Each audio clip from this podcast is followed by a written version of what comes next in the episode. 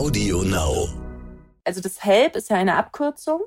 Das steht für einmal Hämolyse, das heißt, die roten Blutkörperchen zerfallen. Dann Elevated Liver Enzymes, das sind erhöhte Leberenzyme und äh, Low Platelet Count, das heißt, die Thrombozyten, die Blutplättchen sind zu gering. Das heißt, die Blutgerinnung funktioniert nicht mehr so gut.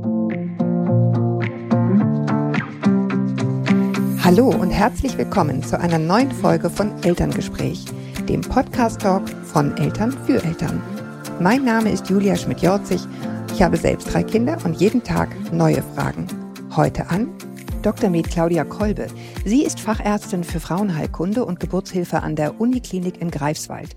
Und in dieser Eigenschaft heute hier für uns die Fachfrau rund um alle Fragen zum Thema Schwangerschaftsvergiftung bzw. Präklampsie und HELP, einem sehr trügerischen Namen für ein wirklich gefährliches, aber Gottlob seltenes Syndrom bei Schwangeren, das das Leben von Mutter und Kind gefährden kann. Willkommen, Frau Dr. Kolbe. Hallo. Hallo.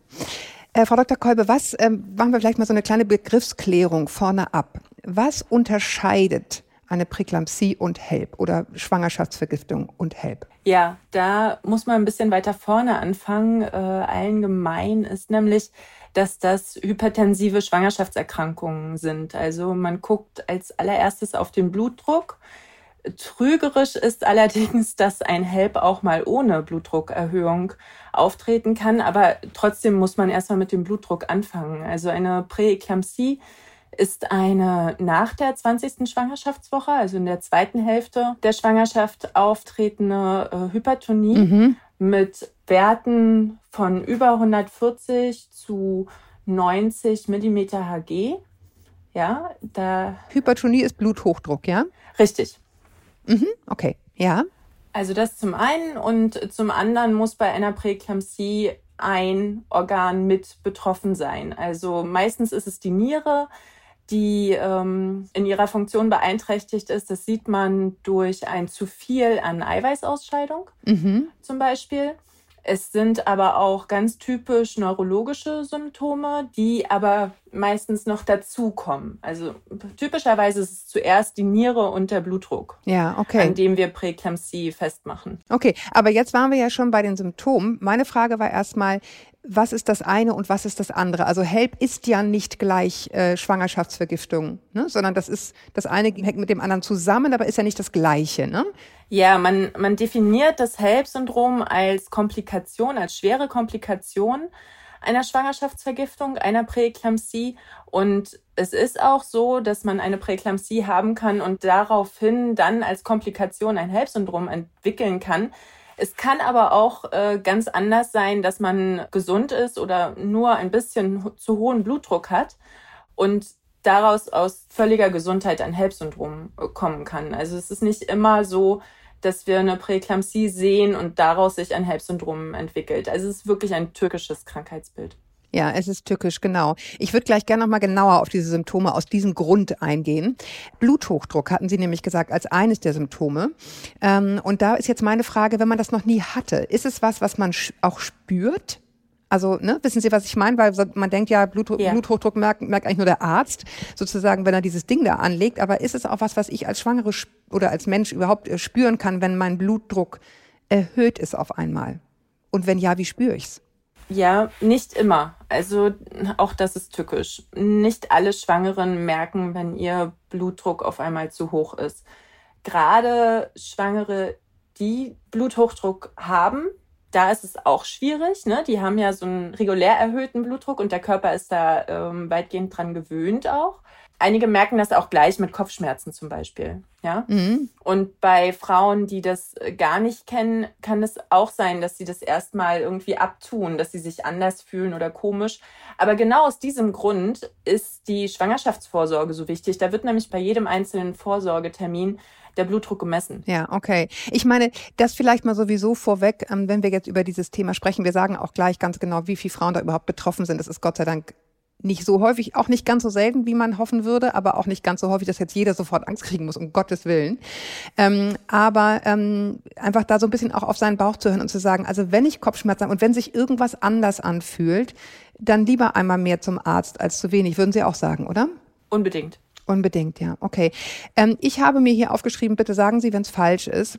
eine von 1000 bis eine von 2000 Schwangeren, also etwa 10 bis 20 Prozent der Patientinnen, die eine Schwangerschaftsvergiftung haben, sind dann auch vom HELP-Syndrom betroffen. Wie viele Leute oder wie viele Frauen haben denn Schwangerschaftsvergiftungen? Wie häufig kommt das denn vor? Wenn wir von Präeklampsie sprechen, sind das zwei bis acht Prozent. Und das, das ist ungefähr, kann man so sagen, jede zwanzigste Frau. Und äh, Help ist was Seltenes, aber sieht man auch immer wieder. Ne? Mm, okay, ja.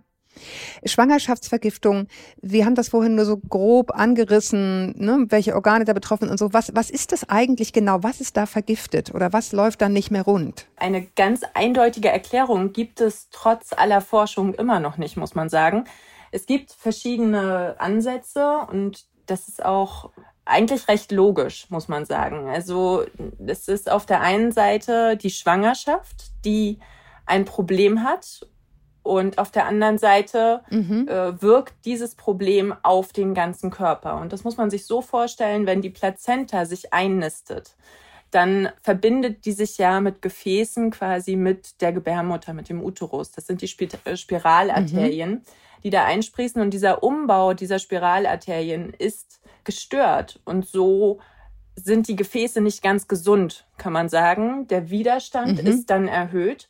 Dadurch kann das Blut nicht so gut fließen, wie es sollte. Das Kind wird nicht so gut versorgt. Das ist die eine Seite der plazentaren Dysfunktion sozusagen, die auch auf das Kind Auswirkungen hat.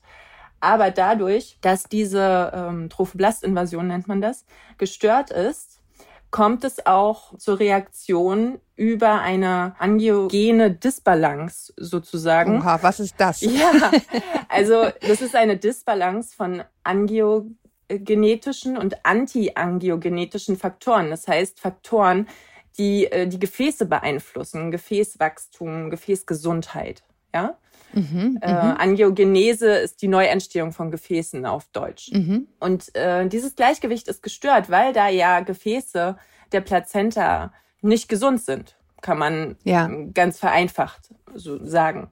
Und durch diese gestörte Balance von Faktoren, die ja in den ganzen Körper gehen, mhm. ist die Endothelfunktion gestört. Das ist die innere Schicht von Gefäßen im ganzen Körper. Ja? Also so eine Art Schutzschicht. Naja, ist einfach eine, eine Schicht, die dazugehört zum Gefäß. Mhm. Und die macht ganz viel im Körper mit Botenstoffen auch, ja? Und reguliert auch die Gefäße, ob die sich weitstellen und so weiter. Also das ist ganz vereinfacht, ja? Da gehen wir tief in die Physiologie rein.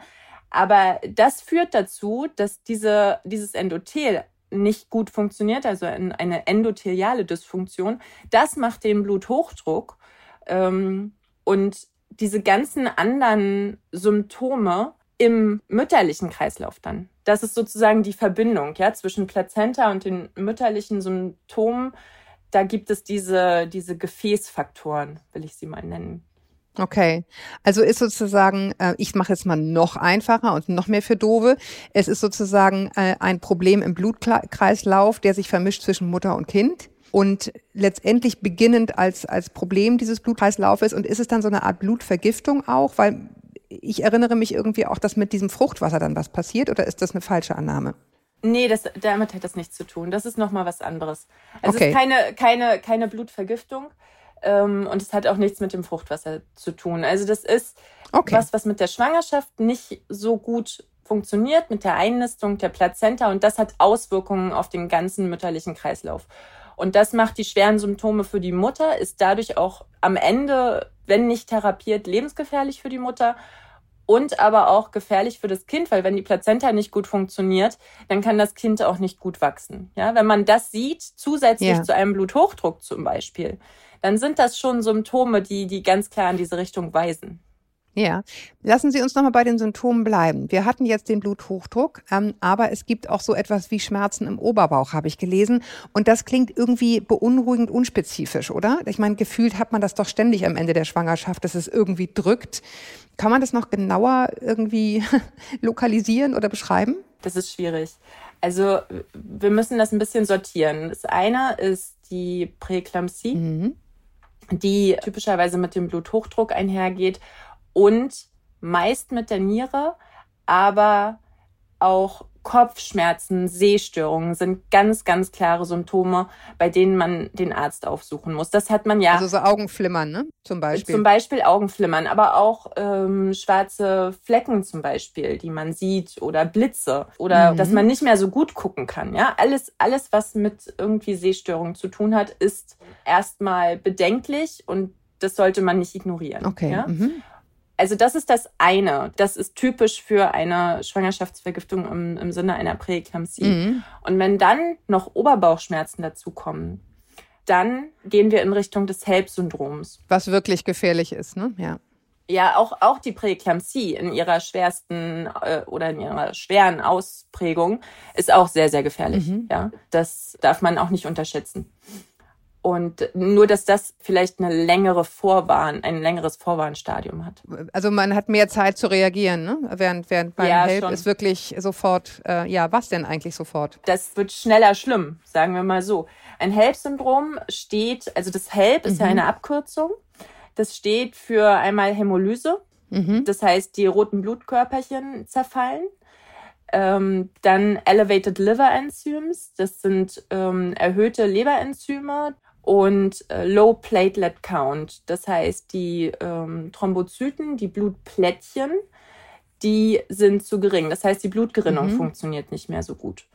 Jetzt haben wir ja schon gehört, die Leberenzyme sind auch erhöht und dadurch ähm, haben wir auch eine Leberbeteiligung. Und die Leberbeteiligung macht die Oberbauchschmerzen. Mhm. Das ist mhm. die Kapsel, die da schmerzt, die Leberkapsel. Kann auch zu Leberblutungen kommen, aber das ist Gott sei Dank noch seltener. Also das ist eine seltene Komplikation der seltenen Komplikation. Oh Gott. Will ich alles gar nicht wissen. Aber das, also da kommen die Oberbauchschmerzen her. Ja, okay. Und das sind schon andere Oberbauchschmerzen, als wenn man jetzt zu viel gegessen hat oder Sodbrennen hat. Okay. Das Problem ist, das kommt auch mit Übelkeit und Erbrechen, kann auch so wie Magen-Darm wirken. Ja. Und deswegen sollte man sich lieber einmal zu oft bei Oberbauchschmerzen vorstellen in der Schwangerschaft. Aber die Oberbauchschmerzen, die das HELP-Syndrom äh, beschreibt, das sind doch eher Schmerzen, die unter dem rechten Rippenbogen, da wo die Leber sitzt, auftreten. Ah ja, okay, das ist ja schon mal ganz, äh, ganz gut zu wissen. Ähm, wir haben jetzt gesagt, HELP ist eine äh, Komplikation der Präeklampsie. Ähm, wie schnell kann sich denn so eine Schwangerschaftsvergiftung entwickeln? Also wie viel Zeit hat man da zu reagieren und wie viel Zeit hat man zu reagieren bei HELP? Und was muss man dann tun, wenn es HELP ist? Ja, die Fragen werden nicht einfacher. das kann man so nicht gut beantworten. Präeklampsie ist ja, wie ich gesagt habe, wenn Sie schon die, die Ursache, bei der Ursache da ansetzen, dann mhm. ist das mhm. ja schon ganz früh in der Schwangerschaft, wo die äh, Anfänge dafür gesetzt werden erkennen kann man das nicht gleich und so fort. Es gibt äh, Screening-Untersuchungen, die aber jetzt nicht so typisch wie, wie eine Mammographie zur Brustkrebsfrüherkennung äh, als Screening empfohlen werden. Ja, es gibt verschiedene Faktoren, die die Vorhersage einer Präeklampsie ermöglichen. Aha. Aber man muss diese Faktoren alle zusammennehmen. Also es gibt hm. Risikofaktoren, die man aus der Anamnese, also aus der Krankengeschichte der Frau herausziehen kann. Es gibt ähm, Untersuchungen per Ultraschall, wo man die Gefäße untersucht, schon ganz früh, auch in der Schwangerschaft. Ähm, es gibt sogar äh, biochemische Faktoren, wie ich vorhin gesagt habe, diese angiogenetischen Faktoren, die kann man im Blut auch bestimmen. Und ähm, wenn man all das zusammennimmt, dann kann man das Risiko einschätzen und dann bei diesen Frauen besondere Obacht walten lassen, würde ich mal sagen. Also die unter intensivierte Überwachung nehmen. Ich würde es gerne noch mal einmal konkreter machen, weil Sie gesagt haben, es gibt so verschiedene Faktoren. Das ist zum Beispiel, wenn man schon mal eine Präeklampsie hatte, ja, also das, da kommen wir nachher noch zu, dass das ja. die Wahrscheinlichkeit sich dann erhöht, es wieder zu kriegen. Oder wenn man schon Ganz mal HELP-Syndrom hatte, das erhöht die Wahrscheinlichkeit, es wieder zu kriegen. Das sind auch solche Vorerkrankungen wie Bluthochdruck, Diabetes oder Gerinnungsstörungen, die sozusagen den, das Risiko erhöhen. Um wie viel müssen wir jetzt nicht alles in Zahlen machen. Aber jedenfalls, wo man sagen kann, da schaut man schon mal genauer hin. Ja. Ältere Schwangere, Schwangere, soweit ich mir das richtig gemerkt habe, also alles ab 40. Mehrlingsschwangerschaften und äh, wenn man sozusagen ohnehin Störungen des Immunsystems hat. Also jetzt nicht so ein bisschen, ich werde häufig, ne, ich kriege häufig Schnupfen, sondern wenn man wirklich so Immunerkrankungen äh, hat. Das ist richtig, ne? Das ist alles richtig, okay. ja. Wollte ich nur noch mal ganz genau machen, dass man irgendwie weiß, oh Gott, oh Gott, zähle ich jetzt dazu oder nicht. Das würde aber nicht bedeuten, man kriegt es automatisch, sondern man guckt einfach genauer hin und das ist ja, wie wir jetzt gehört haben, auch richtig gut so. Richtig. Und genauso, wenn man schon einen vorbestehenden Bluthochdruck hat oder diesen in der Schwangerschaft äh, entwickelt, dann gucken die Ärzte auch ganz genau, entwickelt sich da noch mehr an Symptomen. Ne? Ja. Und äh, auf die Symptome kann man, kann man ruhig auch als Schwangere geeicht sein. Ja, dass man zum mhm. Beispiel, jede Schwangere hat zum Beispiel am Ende der Schwangerschaft Ödeme. Das sind Wassereinlagerungen, ne? Richtig. Mhm. Aber sind die Ödeme jetzt ganz schnell ganz schlimm geworden? Oder habe ich die Ödeme zum Beispiel auch auf einmal im Gesicht? Das sind so Dinge, die einen stutzig machen sollten und auf jeden Fall auch einmal öfter zum Arzt führen sollten. Oder mhm. habe ich Schwierigkeiten beim Atmen auf einmal? Mhm. Sowas. Neben den Oberbauchschmerzen. Das würde kommen von Wassereinlagerung in der Lunge oder woher? Ja, zum Beispiel. Ja. Mhm, okay. Okay, und dann äh, jetzt nochmal, ich weiß, es ist nicht einfach, diese Dinge zu diagnostizieren, aber Sie hatten gesagt, ne, man guckt dann irgendwie hin, es, es gibt Marker im Blut, wenn man schon von Anfang an drauf schauen möchte. Äh, erhöhter Blutdruck hatten Sie gesagt. Ähm, und verstanden habe ich auch ähm, Ausscheidung von Eiweiß über Urin. Richtig, richtig. Das ist eines der grundlegenden Sachen, nach denen man guckt zur mhm. Diagnostik. Deswegen ja. soll man immer pinkeln beim, beim Frauenarzt. Man Richtig. fragt sich ja manchmal, warum mache ich das jetzt schon wieder? Aber okay, das ist der Grund. Man guckt, ist zu viel Eiweiß im Urin. Ja, und das ist äh, Ausdruck dafür, dass die Niere zu viel Eiweiß ausscheidet und äh, damit eine Funktionsstörung anzeigt. Mhm. Und dann hatten Sie ja vorhin auch schon erwähnt, ähm, äh, die Thrombozyten äh, und wie heißen die anderen nochmal, Leukozyten, dass deren Zahlenverhältnis nicht mehr stimmt. Ne? Also man kann dann auch, wenn es hart auf hart kommt, nochmal so eine Blut- und Leberwerteuntersuchung im Blut machen, richtig? Wenn man Hinweise auf ein HELP-Syndrom hat, dann muss man auf jeden Fall gucken, ob es Hämolysezeichen gibt. Das heißt, ob die äh, roten Blutkörperchen abfallen und die Stoffe, in die das zerfällt, äh, ansteigen. Mhm. Und äh, man muss gucken, ob die Leberenzyme ansteigen und ob die Thrombozyten, also die Blutplättchen, sinken. Das ist ein ganz wesentliches Kriterium. Aber das muss man jetzt als Schwangere nicht, nicht unbedingt okay. im Kopf haben. Ne? Äh, die, die Schwangere muss wissen, Kopfschmerzen sind nicht gut, nee. Sehstörungen sind noch schlechter. Äh, gerade wenn Kopfschmerzen mit äh, Paracetamol überhaupt nicht behandelbar mehr sind, ja, dann muss man stutzig werden und geht lieber einmal öfter zum Arzt. Okay, so jetzt haben wir den Fall, wir haben, ne, die Frau ist losgegangen, irgendwas war doof, irgendwas war komisch, Kopfschmerzen, was auch immer. Sie ist beim Arzt, es ist diagnostiziert worden. Was dann? Was passiert dann? Was muss dann passieren bei Präeklampsie und bei HELP? Also jede Frau, die zum ersten Mal die Diagnose Präeklampsie bekommt, die sollte in einer Klinik vorstellig werden. Und zwar in einer Klinik äh, mit Perinatal also als äh, Perinatalzentrum Level 1 ausgeschrieben. Also eine Kinderintensivstation haben. Mit ne? Kinderintensivstation und mit Geburtshelfern, die einen Schwerpunkt Perinatalmedizin haben. Okay, also keine Hausgeburt, kein, kein Geburtshaus, sondern dann einfach dahin gehen, wo man im Falle eines Falles sehr schnell versorgt ist, ne? Richtig, richtig. Weil ähm, das kann halt schnell schlimmer werden und auch die großen Häuser, die haben halt einfach mehr Erfahrung mit Risikoschwangerschaften. Das muss man ganz klar sagen. Da muss gar nichts mit dem Kind sein. Ne? Ja, ist einfach eine Rechenaufgabe. Die haben statistisch mehr von diesen Fällen und einfach mehr Erfahrung. Es geht gar nicht darum, dass die Leute so doof sind in kleinen Kliniken, sondern das ist einfach eine ja, statistische Frage. Richtig. Ne? Richtig. Okay. Mhm. Die äh, Schwangere mit Präklampsie muss an ein Perinatalzentrum Level 1 im besten Fall angebunden sein. Und äh, dort, die Klinik entscheidet dann, ob das jetzt schon was ist, um hospitalisiert zu werden, also im Krankenhaus stationär aufgenommen zu werden und erstmal überwacht zu werden.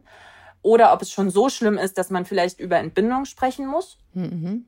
Das merkt man aber auch. Man fühlt sich dann auch wirklich nicht gut. Ja, mhm. es gibt ja Schwangere, die sind hart im Nehmen und die, die reden alles weg und es geht schon und Schwangerschaft ist, ja, ist keine ja. Krankheit. Aber da muss man schon vorsichtig sein. Ich finde es total gut, dass Sie das sagen, weil ich finde, es geht, es geht sehr, sehr früh los. Und ich erinnere mich noch richtig selber daran, dass man von Anfang an auf alle Fälle eine entspannte Mutter sein soll, gefälligst und auch möchte. Ja. und dazu zählt nämlich genau dieser Spruch, den Sie gerade ange, angeschnitten haben. Ne? Ach, das ist ja keine Krankheit. Und, und ich finde eben, da hat man jetzt schon mal mindestens für zwei Leben Verantwortung. Lieber einmal mehr hingucken, als zu sagen, ach, das das ist nix. Ne? So, das ist, finde ich, in dem Falle wirklich, wirklich total gut. Sie haben das eben schon angesprochen. Ähm, es gibt den Fall, und bei HELP ist es mal mindestens der Fall, aber auch schon bei einer schweren Präeklampsie, wo man diese Schwangerschaft einfach abbrechen muss, beziehungsweise die, äh, die Geburt einleiten muss. Ja. Das ist richtig. Mhm.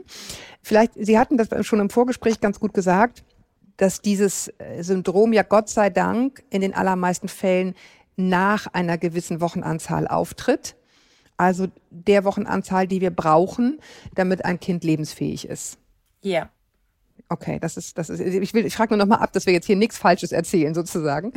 Ähm, okay, also wir wissen jetzt, man geht damit irgendwie in die Klinik, man lässt es irgendwie untersuchen und Sie hatten mir im Vorgespräch erzählt, wie viele Frauen dann reagieren, wenn sie da bleiben sollen. Vielleicht wollen Sie dazu noch mal was sagen. Ja, na klar.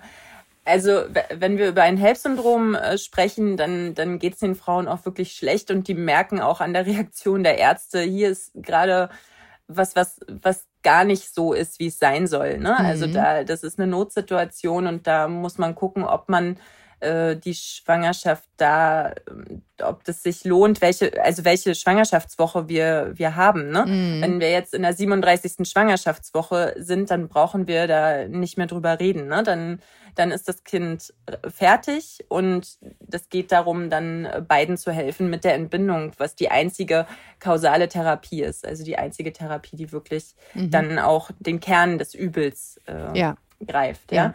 Das ist das eine. Mhm. Vielleicht noch mal zu der Schwangerschaftswoche, ja. Also wenn wir jetzt ein HELP-Syndrom haben, wirklich einen geburtshilflichen Notfall und 37 Wochen, dann, dann ist die Entscheidung klar. Wenn wir das ganz früh in der Schwangerschaft haben, dann muss man gucken, ob man da vielleicht noch mit ganz intensiver Überwachung, schonender Blutdrucksenkung, ähm, ganz engmaschigen Laborkontrollen vielleicht noch ein bisschen weiter in der Schwangerschaft kommen, so dass zumindest, wenn das noch eine ganz frühe Woche, so zwischen 24 und 34 Schwangerschaftswochen sind das ja Frühgeburten, mhm. die eine Lungenreifung benötigen. Also man kann das unterstützen, dass die Lunge sich besser öffnet. Mhm das nennt sich heutzutage auch nicht mehr Lungenreife, sondern antinatale Steroidtherapie, weil das viel mehr macht, als die Lunge reif werden zu lassen. Also das führt dazu, dass die Lungenbläschen sich besser öffnen können nach der Geburt, äh, dass die Luft besser reinkommt, aber es geht auch darum, dass die Hirnblutungen reduziert werden und die Darmkomplikationen äh, vermindert werden. Bei Frühgeborenen. Bei Frühgeborenen, ja. Vor der 34. Woche gibt man das. Und das, äh, wenn man ein HELP-Syndrom hat mhm. vor der 34. Woche oder eine schwere Präeklampsie, dann versucht der Geburtshelfer halt das abzuwägen. Ne? Die, ähm, die Lungenreife, also antinatale Steroidtherapie, ja. noch reinzubekommen sozusagen. Das dauert 48 Stunden, bis sie voll beim Kind angekommen ist. Das muss man aber abwägen. Man darf natürlich die Mutter dafür nicht äh, aufs Spiel setzen. Ja? ja, ja, das ist einfach eine gefährliche Komplikation und um Richtig. das Kind zu retten, darf man jetzt nicht auch alles äh, sozusagen der Mutter antun. Das, das, das, das höre ich da sehr raus. Ne? Ja. Richtig. Also, die Mutter in Gefahr bringen. Mm, mm. Das ist das eine, was ich nochmal sagen wollte. Und das andere ist die Präeklampsie wo wir dann die, ähm, die milde Präklampsie haben. Also das heißt jetzt Präklampsie mit milden Begleiterkrankungen und mit schweren Begleiterkrankungen. Wenn wir eine Präklampsie mit schweren Begleiterscheinungen haben, das heißt schlimme Kopfschmerzen, eine Niereninsuffizienz, also mhm. die Niere funktioniert nicht mehr richtig, vielleicht sogar ein Lungenödem, mhm. ja, dann geht das auch in Richtung Entbindung. Ne?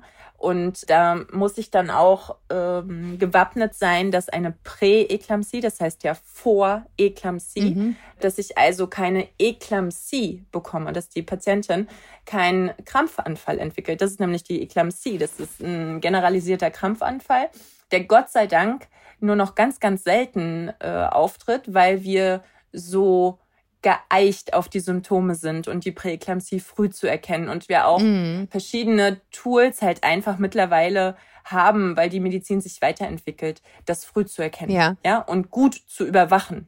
Deswegen ja. ist Gott sei Dank die Eklampsie ganz selten geworden, aber das ist dann nochmal auch wieder eine schwere Komplikation einer Präeklampsie, so wie das HELP-Syndrom auch, nur anders, nur mehr auf die äh, neurologische Schiene, ja. nicht auf die Leber und auf das Blutgerinnungssystem. Das waren jetzt ja sozusagen die beiden schweren Komplikationen inklusive HELP. Ähm, aber manchmal ist es ja auch sozusagen eher leicht. Und dann sagten Sie mir im Vorgespräch, ist es so schwierig, die Frauen dann in der Klinik zu halten, ne? Ja, das war eigentlich die Frage. Ne? Also es ist, es ist wirklich viel, was man dazu erzählen kann. Ne? Es ist so, bei milder Präeklampsie ist es so, dass die Frauen nicht, nicht so richtig viel merken ein bisschen Bluthochdruck, der ist gut eingestellt mit Medikamenten, weil man es früh erkannt hat. Äh, ja, man hat auch äh, den, den Eiweiß im Urin, das sagt aber nur das Labor, das merkt man ja nicht selber. Und ansonsten geht's doch gut. Das Baby bewegt sich gut, das CTG ist immer gut. Warum soll man dann in der Klinik bleiben? Ja, muss man auch nicht. Ja, wenn der Blutdruck gut eingestellt ist, dann ist das auch in Ordnung und man eine Weile überwacht wurde, sag ich jetzt mal, dann kann man auch noch mal nach Hause gehen. Anders ist es, wenn der Blutdruck immer so an der an der Grenze zu schlimmeren Werten ist und wenn wenn man sag ich mal, sich ein bisschen überanstrengt, der dann gleich hochschießt, der Blutdruck. Aber wir reden hier von Spülmaschine ausräumen bei Überanstrengung, ne? Nicht von äh, Umzug machen, sondern von ganz, ganz kleinen alltäglichen Anstrengungen, die dann super gefährlich werden können. Richtig. Und das ist das Tückische auch bei Präeklampsie. Sie liegen im Krankenhaus, weil die Ärzte sagen, es ist doch besser, weil man den Blutdruck nicht gut einschätzen kann. Der ist in Ruhe ist alles in Ordnung. Aber wenn man dann nach Hause geht und ein bisschen Haushalt macht, weil man wird Haushalt machen, ja, als Schwangere, mhm. die sich gut fühlt, möchte man nicht nur auf der Couch liegen, ja, und dann wenigstens ein bisschen helfen. Und wenn man noch äh, noch äh, Geschwisterkinder zu Hause hat, brauchen wir gar nicht drüber reden, ja, da kann man sich nicht so schonen, wie man soll. Ja. Mit einer Präeklampsie, die so in Richtung schwerwiegende Präeklampsie geht. Das, das funktioniert nicht. Und dann muss man im Krankenhaus bleiben, einfach nur, damit man sich schont. Gar nicht, weil die Ärzte so viel machen, sondern weil die einen überwachen und man gezwungen ist, sich im Krankenhaus zu schonen. Weil dann passiert's halt, ja. ne? Wenn man dann doch nach Hause geht, das hatten wir im Vorgespräch gesagt, da habe ich eine Patientin gehabt, die hat dann, die, die hat über vier Wochen, die war immer ähm, ganz brav, ja, und hat sich geschont und hat ihre Medikamente genommen und hat die Untersuchungen machen lassen. Und es war immer alles in Ordnung, war immer alles stabil. Und äh, sie hatte noch ein paar Wochen bis 37 Schwangerschaftswochen. Und da hat man gesagt, ja, das können wir, das können wir verantworten. Ne? Die möchte unbedingt nach Hause und es ist doch immer alles gut gewesen. Und dann hat sie die Spülmaschine ausgeräumt oder irgendwas mm. ähnliches gemacht und ähm, hat dann offensichtlich so Blutdruckspitzen gekriegt, dass die Plazenta sich gelöst hat. Ja. Hm. Das ist eine Komplikation, die durch hohen Blutdruck äh, passieren kann. Und da haben wir dann eine lebensgefährliche Situation für Mutter und Kind innerhalb von Minuten. Ja, genau, das muss man halt einfach nochmal ganz deutlich sagen. Die Dinge, von denen wir hier sprechen, wenn sie sich zuspitzen, sind lebensgefährlich für Mutter und Kind. Deswegen wirklich ernst nehmen und, und auf die Symptome achten. Ganz wichtig finde ich, ähm, Gibt es etwas, womit man vorbeugen kann? Und was hilft nicht? Was hilft und was hilft nicht? Ja, ich würde erstmal sagen, was hilft. Mhm. Vorbeugung gibt es eigentlich nur eine Sache, die mittlerweile herausgefunden wurde äh, durch Studien. Da gab es eine große amerikanische Studie, die ganz früh mit Aspirin behandelt hat, im mhm. Risikoklientel sozusagen. Die Patienten, die man rausgefiltert hat, die ein Risiko haben, die kann man mit 150 Milligramm Aspirin täglich behandeln. Mhm. Und das soll helfen, laut Studienlage, aber nur, wenn man vor der 16. Schwangerschaftswoche anfängt. Mhm. Und das passt auch wiederum zu dem, was ich vorhin über die Ursache erklärt habe. Denn die Plazenta nistet sich ja ganz früh ein.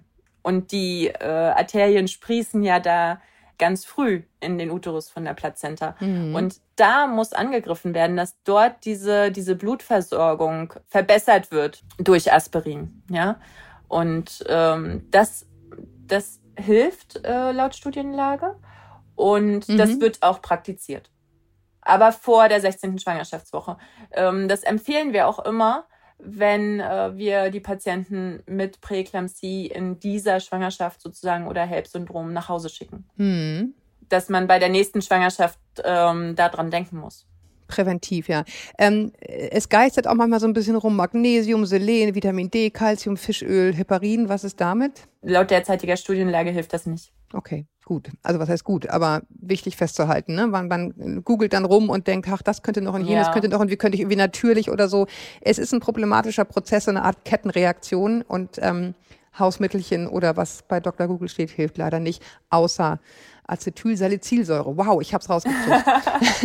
also, also Aspirin, okay.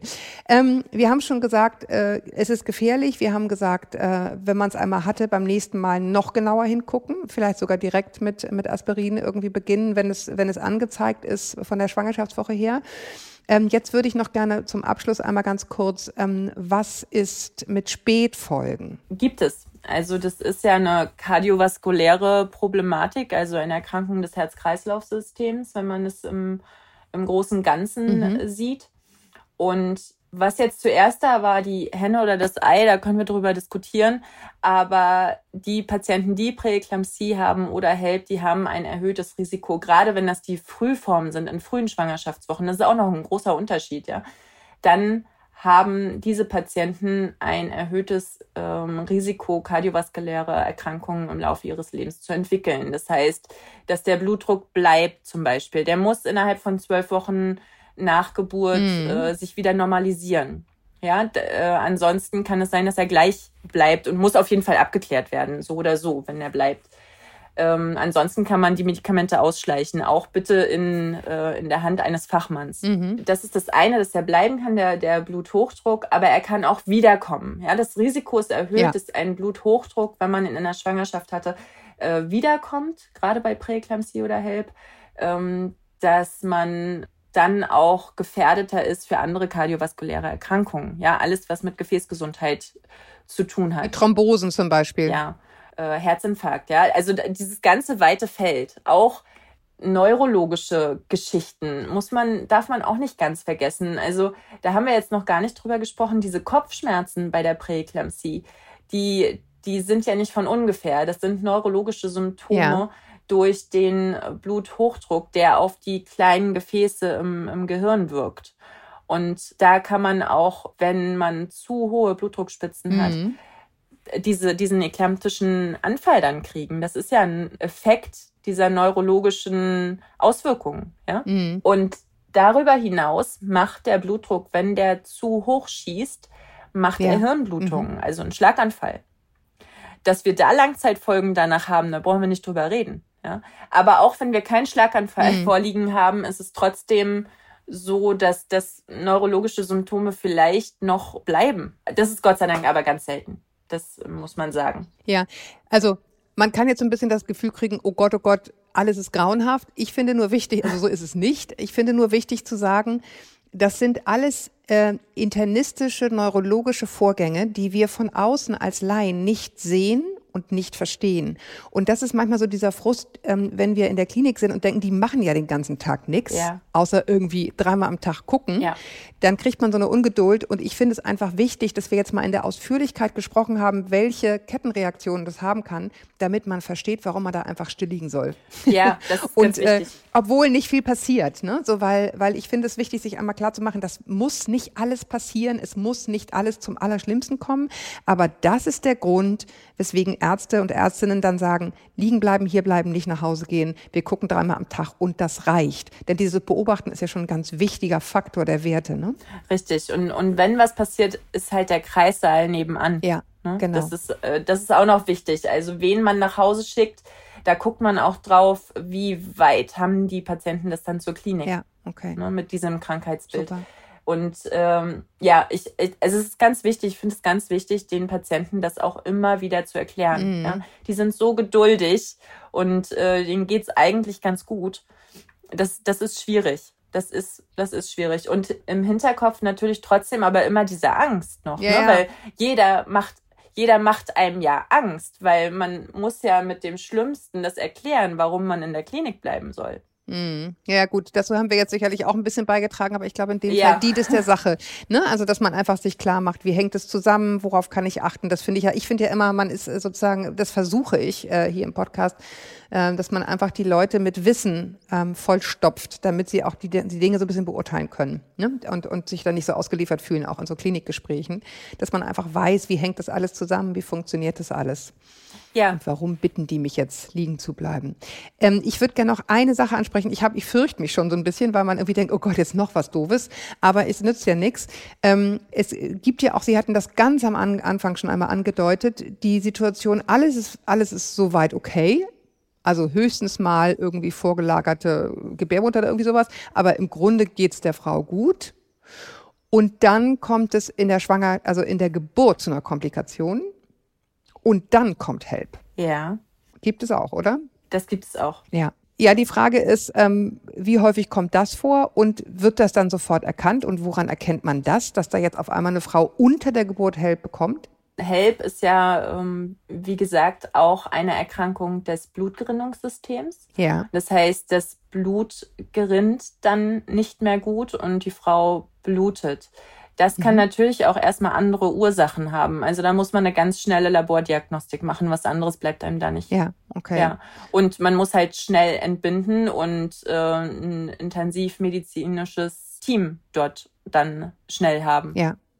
Kann man da Medikamente geben? Was für Medikamente gibt man dann? Nein. Kurative Medikamente können wir nicht geben. Wir können aber Thrombozyten zum Beispiel geben, ja, weil die, ähm, die Thrombozyten, die Blutplättchen, die sind ja zu gering und das Blut grinnt dann nicht mehr. Man kann auch Fibrinogen geben. Das ist, das sind alles so Blutbestandteile, die für die Gerinnung wichtig sind. Das kann man auf jeden Fall machen. Das mhm. äh, muss halt ein interdisziplinäres Team sein, was sich dann um die Frau kümmert und dann kann man das auch in den meisten Fällen gut beherrschen, muss man sagen. Aber es ist, das muss man auch sagen, es ist keine Frage, es ist gefährlich und es ist auch mit der Geburt nicht vorbei. Ne? Die Geburt ist zwar die Therapie, aber das muss man vielleicht auch nochmal im Hinterkopf haben, dann ist trotzdem nicht gleich alles gut. Ja, das ist äh, ein Problem, dass das Blut nicht gerinnt. Da muss man intensiv überwachen und äh, mhm. Blutprodukte äh, geben und auch wenn das HELP-Syndrom vielleicht erst in den Anfängen äh, zur Geburt kam, kann es noch seinen Höhepunkt nach der Geburt erreichen. 30 Prozent aller HELP-Syndrome kommen überhaupt erst nach der Geburt. Also man muss diese Patienten einfach rausfiltern, die ein erhöhtes Risiko dafür haben und die an ein Perinatalzentrum Level 1 anbinden. Das ist das A und O. Ich glaube, das ist jetzt bei allen angekommen, ja. dass es wirklich wichtig ist, da mit Fachleuten zu tun zu haben. Ne? Also, und das meine ich jetzt nicht, dass äh, eine, eine erfahrene Hebamme keine Fachfrau in Sachen Geburt ist, aber diese spezielle äh, Komplikation ist einfach lebensbedrohlich und bleibt auch lebensbedrohlich nach der Geburt, wenn man Help nach der Geburt noch hat. Das muss man einfach so deutlich sagen. Also sich da in Fach, Fachkrafthände zu begeben ist, glaube ich, sinnvoll. Zum Beispiel in ja, Ihre. Zum Beispiel. Aber Gott sei Dank geht es in den aller, allermeisten Fällen gut aus, ja. Das ist zwar noch auch eine der Hauptursache für mütterliche Sterblichkeit rund um die Geburt, aber man guckt dann natürlich die ist ja generell sehr niedlich, Welt, Gott sei Dank, ne? in Deutschland. Genau, genau. Ja, genau, mhm. genau. Super. Ich danke Ihnen für die Zeit, ähm, die Sie in Ihrer Elternzeit auch noch erübrigt haben. Ja, sehr ähm, gern. der Papa sittet gerade das Baby, was irgendwie nebenan ist. Also ganz lieben Dank an Sie beide dafür. Ähm, ich danke euch da draußen, dass ihr euch die Zeit genommen habt, zuzuhören und die Nerven behalten habt. Es ist nicht ohne, aber ich finde immer, ja, wie gesagt, wichtig, dass ihr einfach viel wisst, viel gute Fragen stellen könnt, viel selber einschätzen könnt. Das ist Sinn und Zweck von solchen intensiven, inhaltlichen Podcasts. Bis wir uns wieder hören, haltet den Kopf über Wasser. Ahoi aus Hamburg und Ihnen auf Wiedersehen. Auf Wiedersehen. Tschüss.